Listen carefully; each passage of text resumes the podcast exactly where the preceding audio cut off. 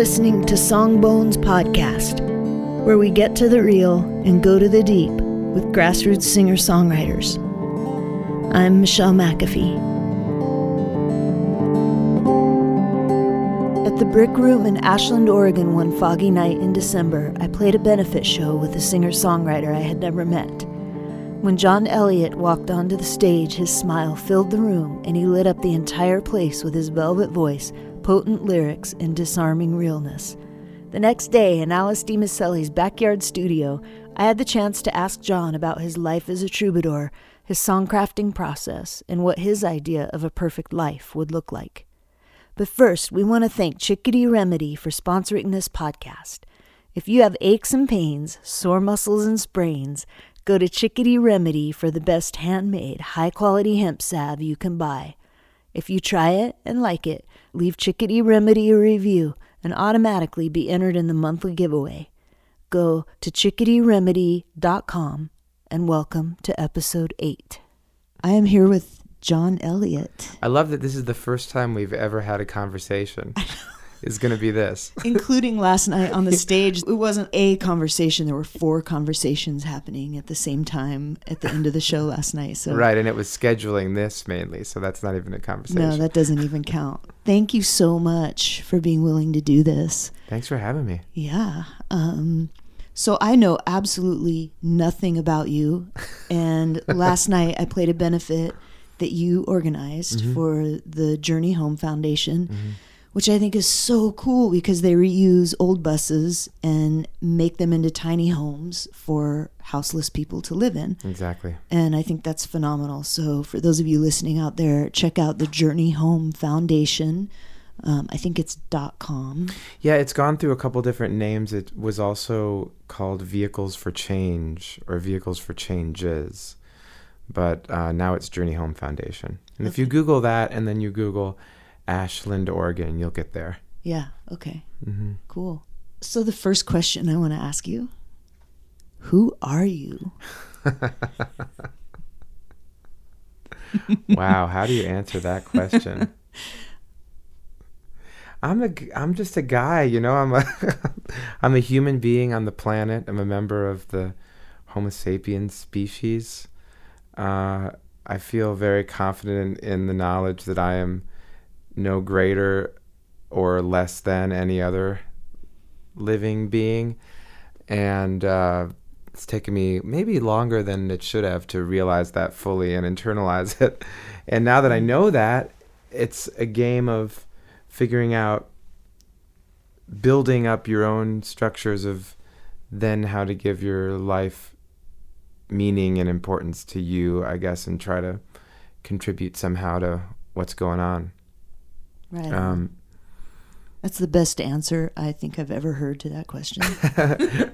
it's a little heady, but I mean, you know, I the reason I you know I don't automatically just say songwriter, musician, or producer or whatever is that while I do that a lot and love doing that, I think there's a danger in associating your identity with something like that.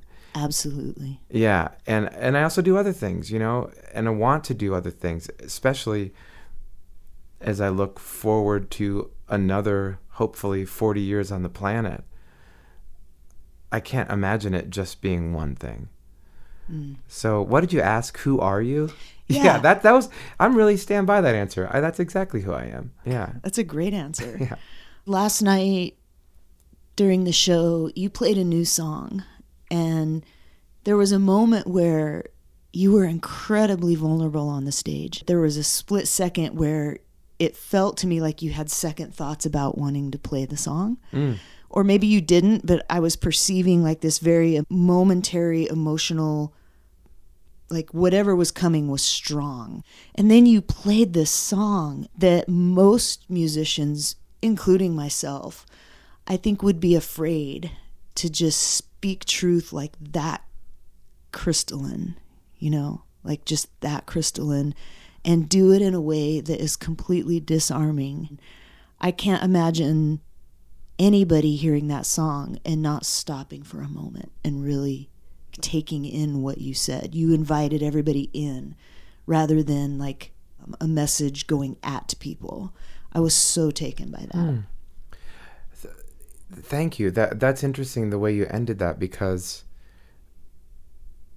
I, think maybe the fear that you caught or something that I feel with that song because it is it is honest. It's called "If You See Something, Say Something." That's the one you're talking about. Yeah, Yes. and so it is what I see. So it is honest, um, and it is new. So I don't have the you know as a songwriter yourself the years of I know people like this one. I'll play this one. You know, um, but I it's really tricky that line between being direct and being pointed and not working in the realm of metaphor and impressionism but like just really blatant realism but somehow also making it something that's inclusive or open to an audience. Mm-hmm. That's really really i i think the hesitancy or the feeling of that moment was still wondering if that song is doing that. So I'm happy to hear that at least in your case it was cuz it's not my intention to preach at anyone or conf- or I guess maybe, maybe confrontational maybe a little bit but not not in an aggressive way. Mm-hmm. It's more like an engaging way, hopefully. Yeah, I mean, You know? for me, it, it completely came across that way. Oh, great.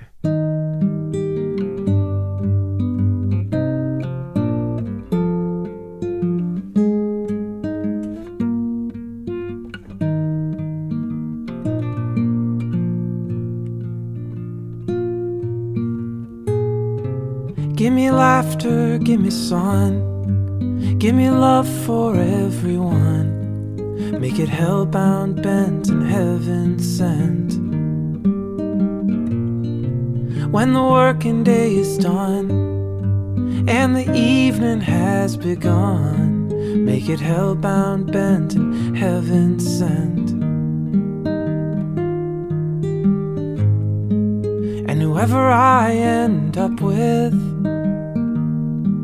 when the whiskey's all been drunk,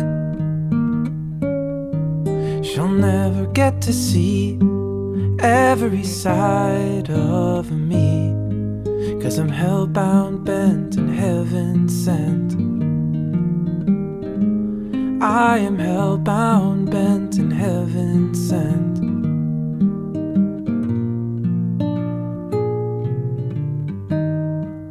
I love that feeling of going to a show and having your heart and mind tossed open by the music when you least expect it. To hear an artist live that you've never heard and walk away inspired and moved is one of the greatest gifts music gives. I wanted to know where John came from, how he got here, and where he envisions the road taking him next. hellbound, bent, and heaven sent. Grew up in Minnesota. Okay. Um, yeah, the heartland. And then I went to Illinois for school, and then I went to New York for five months, and I couldn't hang, and I uh, went back to Minnesota. I don't know what I'm doing. And then my friends in Los Angeles had a couch, so they're like, "Come out here." So I went out there, and then I didn't know what I was doing. I actually thought I was coming up here. Is the true story. In my mind, I was gonna. I wanted to do music. I wanted to do be a singer songwriter. I didn't know what that looked like. I thought Portland and Seattle and previous travels that I had done were really cool places and felt a lot like home to me. It's like Minnesota but on the west coast. The mm-hmm. trees are familiar, you know. Yeah. And so I think that was what I was thinking. And then someone moved out of the house, and so a room became available. And then I basically lived in LA for 11 years, Oh, minus yeah. two years that I lived in the car. There was like a two year period where I just toured around and did the car thing. Mm-hmm. And That's then I moved back to LA for three years, Mm-hmm. some arguably the lost years, and then moved to the Bay Area, and that's where I've been for seven years. Oh, okay. And that's been a really, a really, uh, I've had a great time there. I love, I've loved what the relationships and the uh, inspiration that has come from living there. I really like it. nice. It's a challenging place. I mean, it's really amazing to me how much, how many f- impressions people have when you tell them that you live there right now. It's like they just it imme- you can see synapses firing in their brain about what is this guy rich? What is this guy what is the reason? How can he possibly, you know? And I guess I understand that, but there are a lot of people I know really special, wonderful artist people that are making it work there one way or another. Mm-hmm. And it's just, you know, obviously, you know, you read these things on the internet that say tech worker can't survive in San Francisco on less than $200,000 a year and I'm just like let me meet with this guy. Like, what is he doing? I, just, I have no idea how these people are piling up these sorts of budgets. You know, it's like, it's completely foreign to me. Well, it makes me wonder different people's definitions of necessity. That's exactly right. Yeah, Yeah. exactly. Yeah. I mean, yeah, I mean, I existed. We're in a back house here that's I don't know how many. This is probably this is definitely bigger than my room. The room I had in San Francisco when I lived there for five years was was smaller than this, Mm-hmm. and had a lofted twin size bed, and it was great. And speaking of the the benefit we did the other night, you know, one of the reasons why this concept of providing homes in some way, not affordable housing in some horrific new condo development, but actually a place where people can live, is part of that experience. I mean, I I'm very privileged in a lot of ways, but when I moved to San Francisco, I was in a pretty difficult space in a lot of ways in my life. And this art space that provided me 70 square feet and a door, mm. you know, really allowed me and an affordable rent a very an actual affordable rent not like whatever really allowed me an opportunity to put the pieces back together again and kind of get myself into a new place. Mm-hmm. And a lot of what the journey home foundation is doing and some of these other groups that i've been looking into it's that same idea that that's what people need. And i really i mean i'm not saying that i experienced homelessness in the same way that other people did but i did experience how healing it was to have a door and a place that was my own mm-hmm.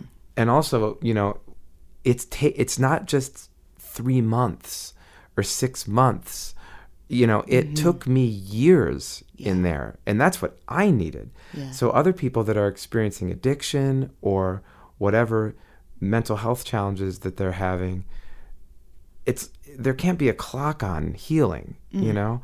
If it takes them Yeah. 7 years it takes them 7 years. But if they have a door I'm telling you that door. Mm-hmm. I, I, it's I've told this story before, but when I walked, when my friend showed me that it was a sublet at first. When she showed me that room, and I closed the door, and I was in that little space, but I knew that I was in there, and I was okay, and it was mine, mm-hmm. as much as anything can be anybody's. I was like, okay, let's one step at a time. Mm-hmm. you know, I got this, and then I went and got like a toothbrush. you know, I went to Walgreens. Yeah. You know, Right on. yeah. So we have LA in common. Um, Oh, really? I did five years there. Did Um, where ha- was your piece of Uh, LA? Well, the first two years was a little bit of a Cinderella story. I moved there. I had a publishing deal at the time, and so they helped me get an apartment, and I was just off of Melrose, you know. Oh, in West wow, yeah, you were in the it was heart of it. sweet. Yeah, little apartment. So yeah, I felt like a queen my first year or two, and then the contract ended. Um, I fell in love with the bass player and moved into his apartment in what I call the war zone of Hollywood, right around the corner from Goldfingers. Oh, And man, uh, yeah, yeah. lived in an apartment building up there for a couple years, and then my last year in LA, I lived in Beverly Glen Canyon.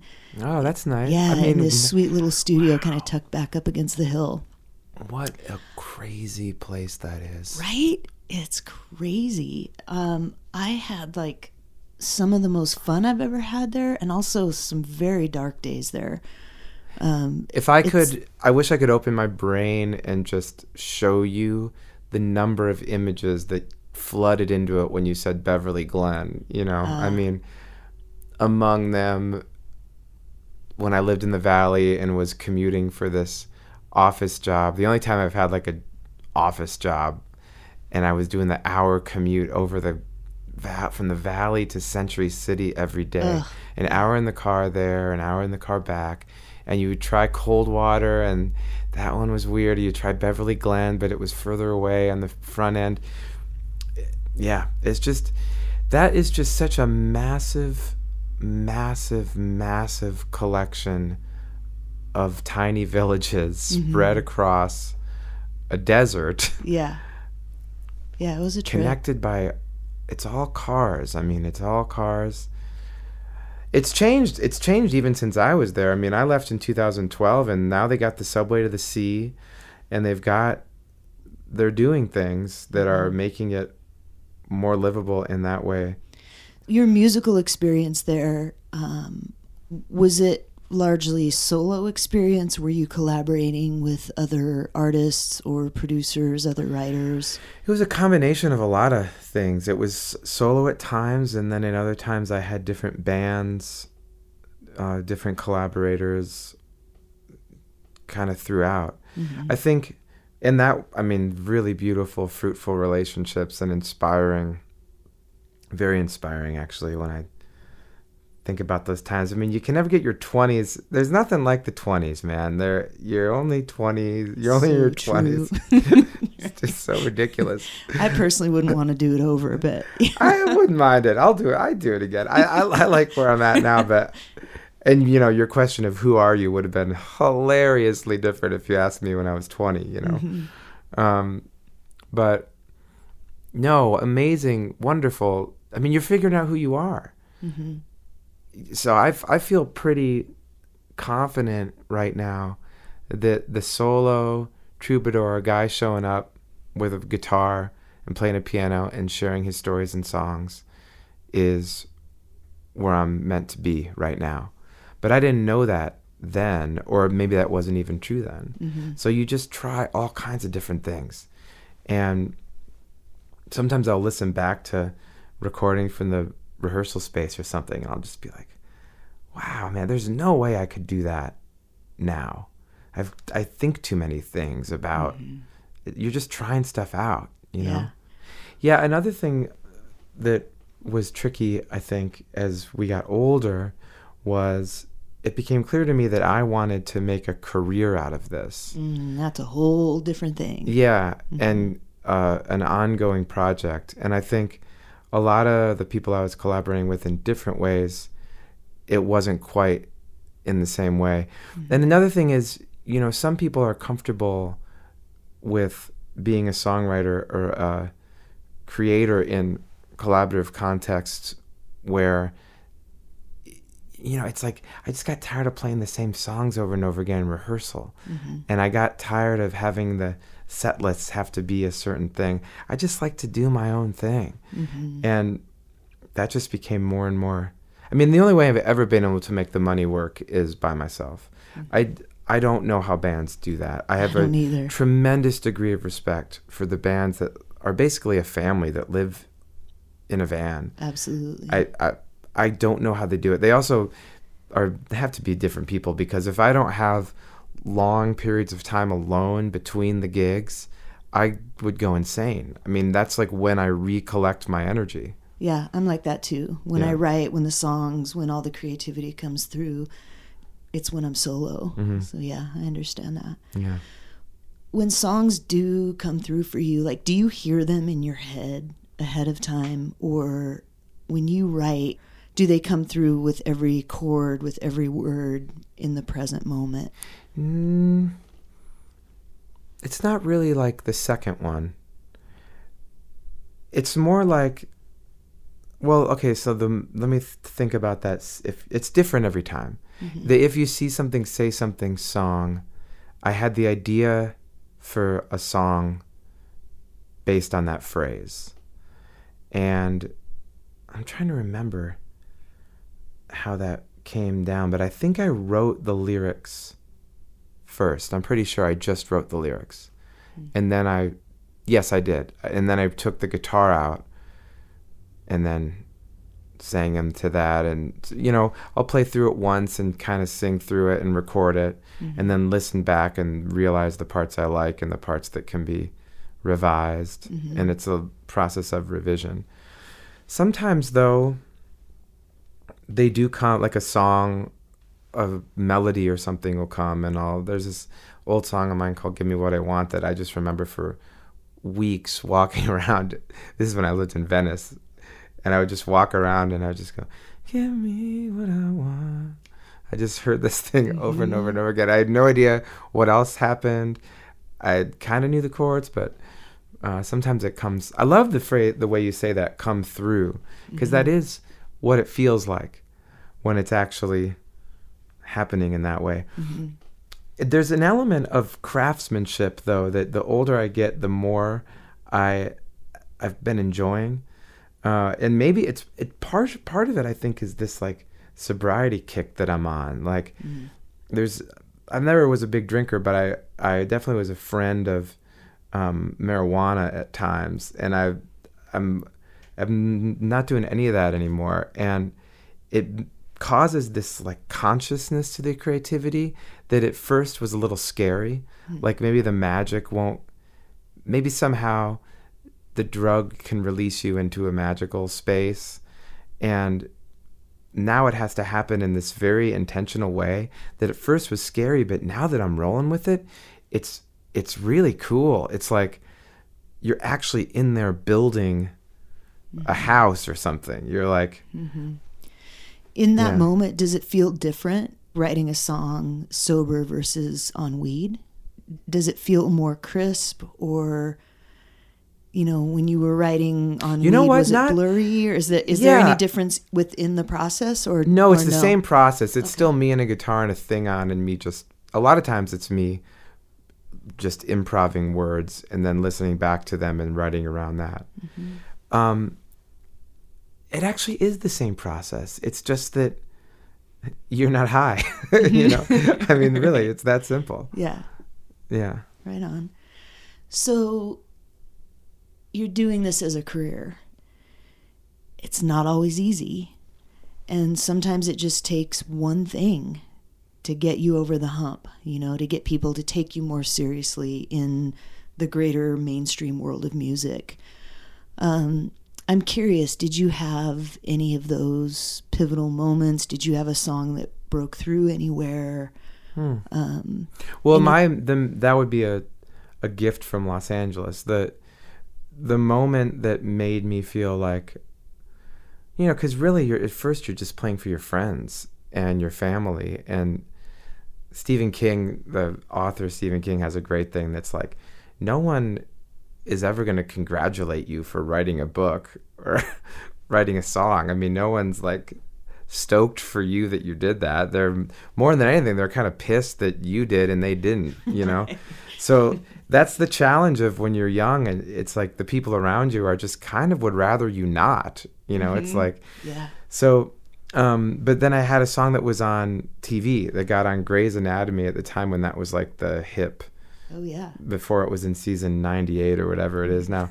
And so that exposed the music to a larger audience. And then strangers were emailing me, and it was through MySpace at that time, messaging through MySpace, encouraging me that they liked the music. Mm-hmm. And so that, I wouldn't say that it led to like mainstream success. It's not like suddenly I was playing sold out halls or anything, but it gave me the confidence to feel like I could reach an audience beyond the one that was just right at my fingertips. Mm-hmm. And yeah. Do you think that that is still informing your career right now, or did it have a shelf life? The yardage you gained from that success? Oh, that particular one? Oh, that's a good question. I think it's got a shelf. I think that had a shelf life. Yeah. I mean, I, they still show that episode, so people still discover that song and it leads to streams, mm-hmm. you know, but not. That's a good question, actually. I don't know. I mean, tho- those things are kind of when you record something and you and it goes out there. Um, you don't really know.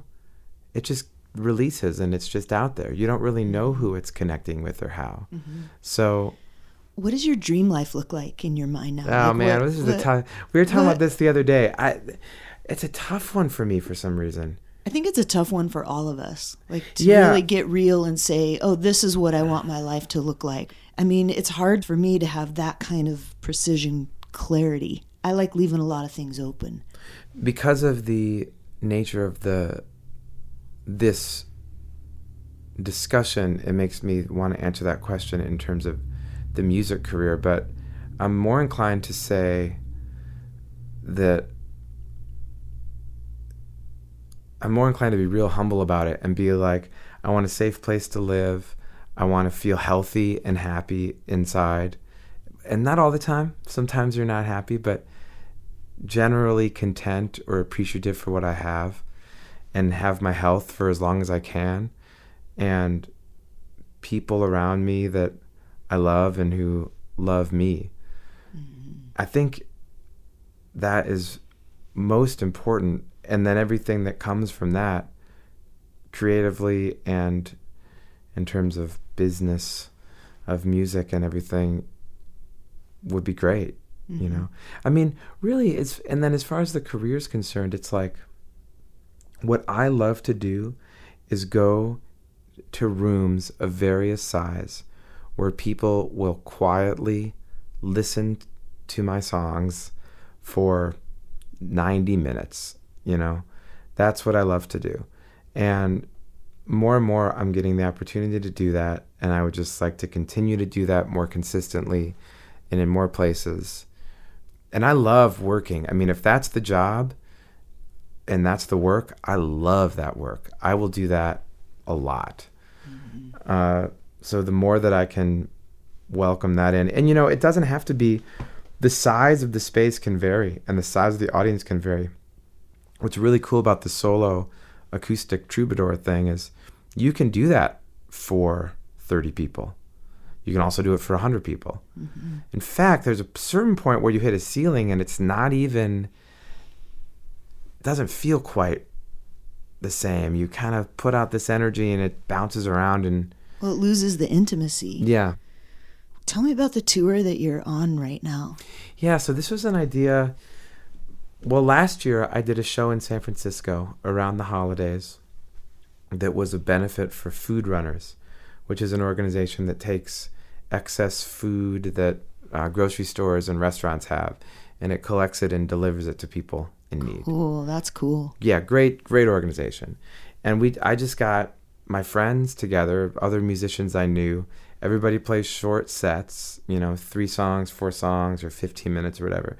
And so it's just this buffet of experiences and performances.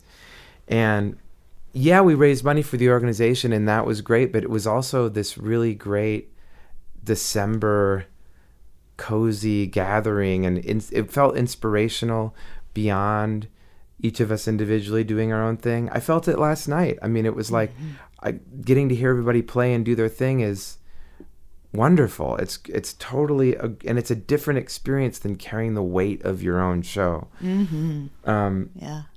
so, somewhat, I don't know why I didn't realize this would be so much work, but uh, I got the idea to do it as a tour this year, and which has turned out to be really wonderful, but also a lot of work. I mean, I should say, and also a lot of work. It's like coordinating with everybody, being communicative with them as best as I can, finding an organization that feels like the right one, and the venue. Uh, it's a learning process for me, you know, and and I and so that has been part of it. Uh, but it's been the last. They've been great, and every each show's been different and really, um, really great in its own way.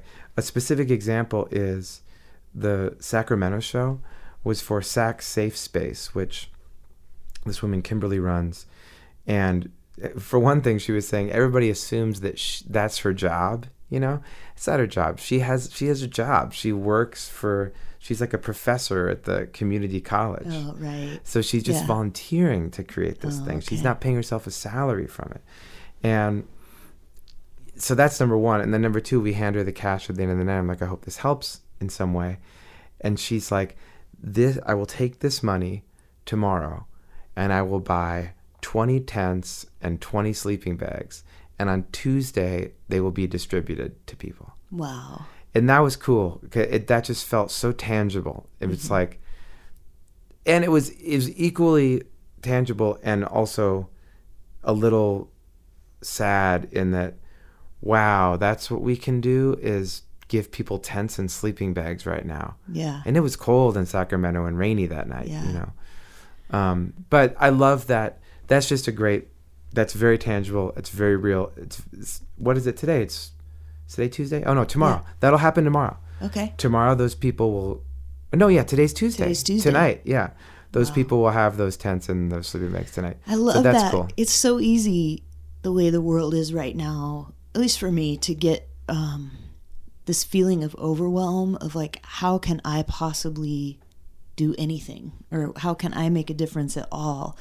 And it's a really good reminder. Like, we don't have to make the big difference. You know, we each don't have to go save the world singly, but all these little things matter, you know, just Yeah, like, and it doesn't have to be a big thing. no, it doesn't. I- I- and that th- I think that's really important, Yeah, and I need to get that through my head because I ended up having big expectations for oh, something. me too. Yeah, Yeah.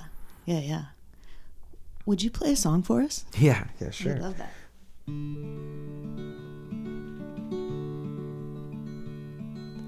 I don't like the girls in San Francisco. The girls in San Francisco don't like me. Wherever I have talked about and traveled, wherever I am going, I will be. I have been ferocious and forgetful. I have been so broken and so bored. Wherever I have been, I'll be again, love. I am wherever I am moving toward. I can give up. I can give up.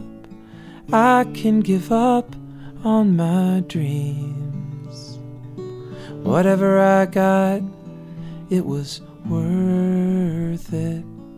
Whatever I thought it would be. Time to get over it. Time to let it leave. Time to be here now, love.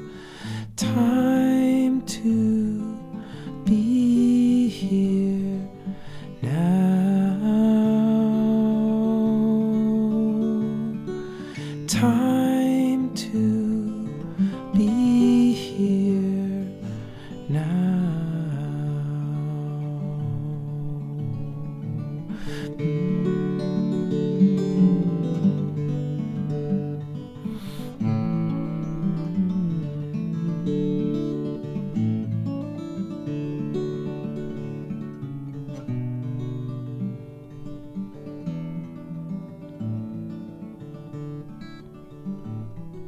I want to promise purpose and precision.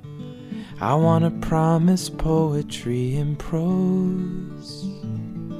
I want to promise love will last forever. But it never has, and everybody knows. After love is what we have to capture lying in a stillness soft and white. Patience in the chaos of creation, silence in the seance of the night. I can give up, I can give up, I can give up on my dreams. Whatever I got it was worth it. Whatever I thought it would be. Time to get over it. Time to let it leave. Time to be here now, love. Time to be here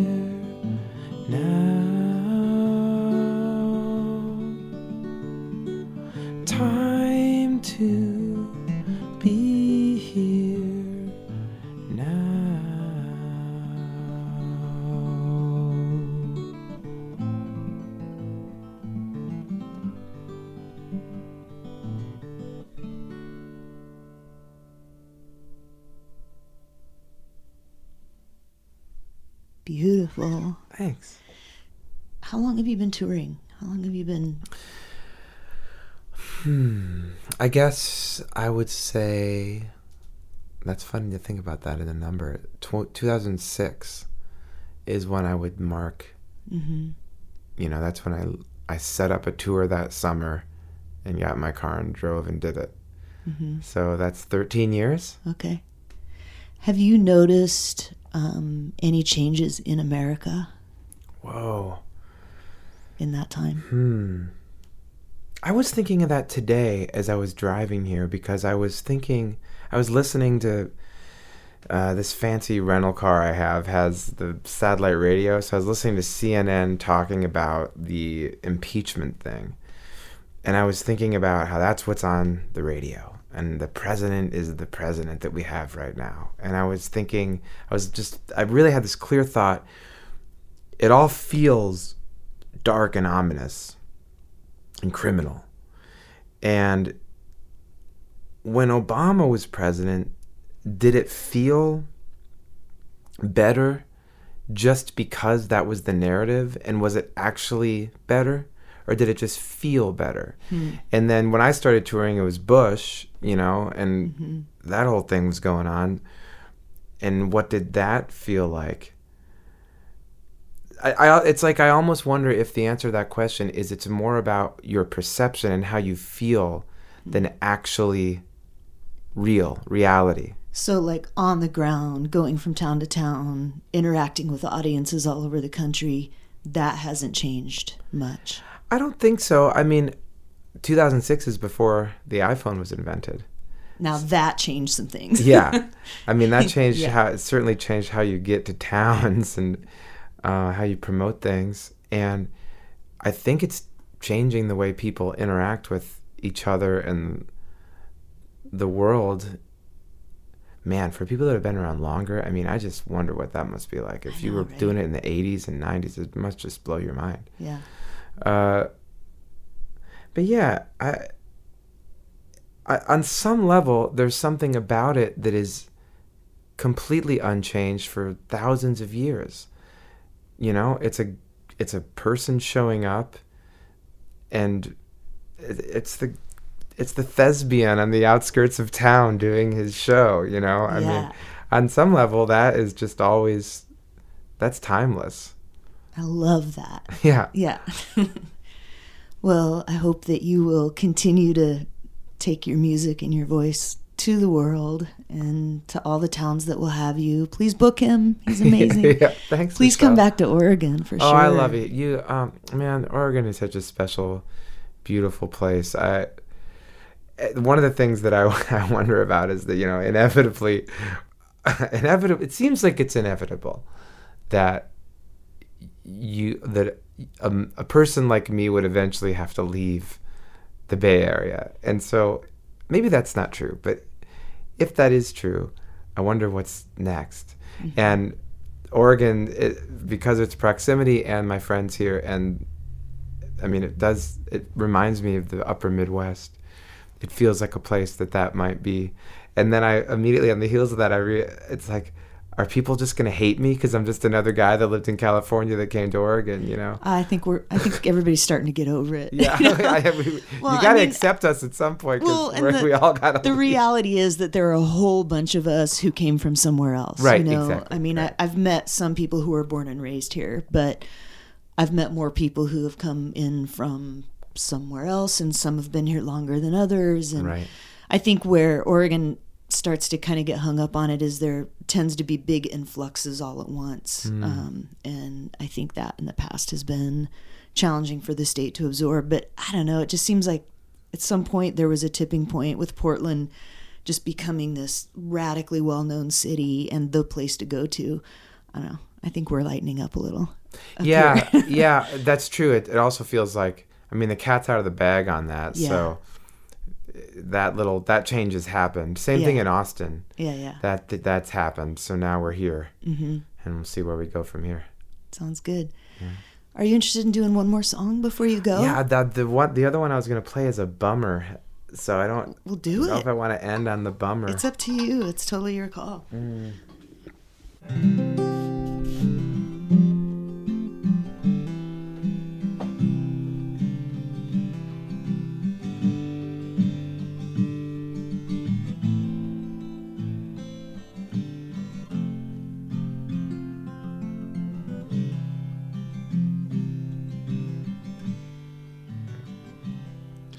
Americans, I'm scared of them.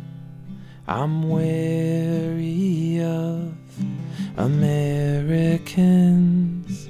Their foes and friends are over them. They are wearing thin.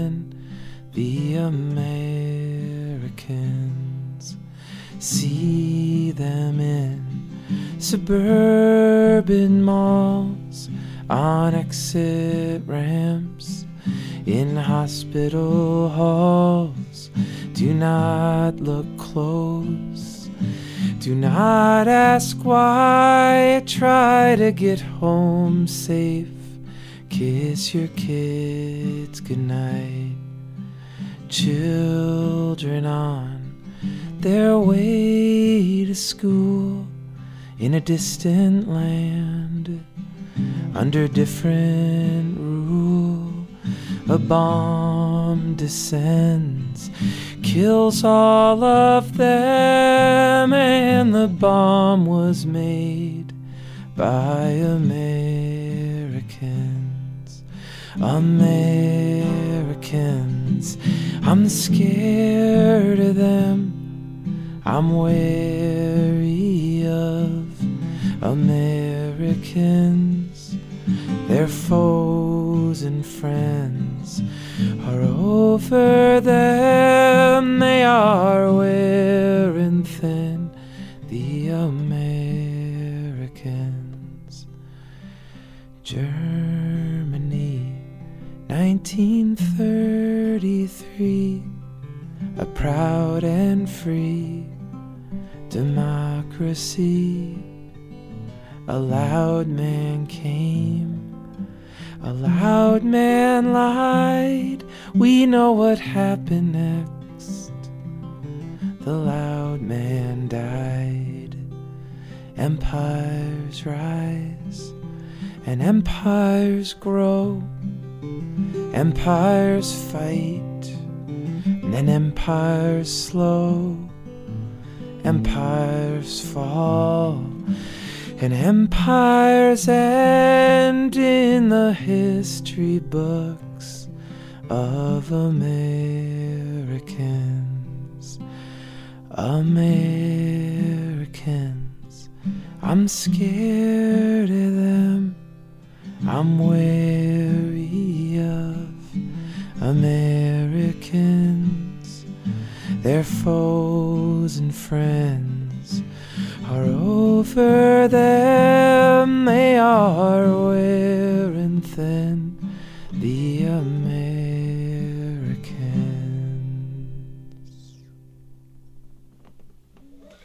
Thanks for having me, Michelle. Thank you. Thanks, John. Thanks for coming on Songbones. Yeah, Doing the Songbones. Songbones podcast How when is Songbones founded? on the new moon in 2018. So wow, fresh. just just coming up. Yeah, we just passed one year mark. Cool. Oh when It man, was dreamed up. So I'm glad to be on it. Thanks for having me. thanks for being here. Yeah.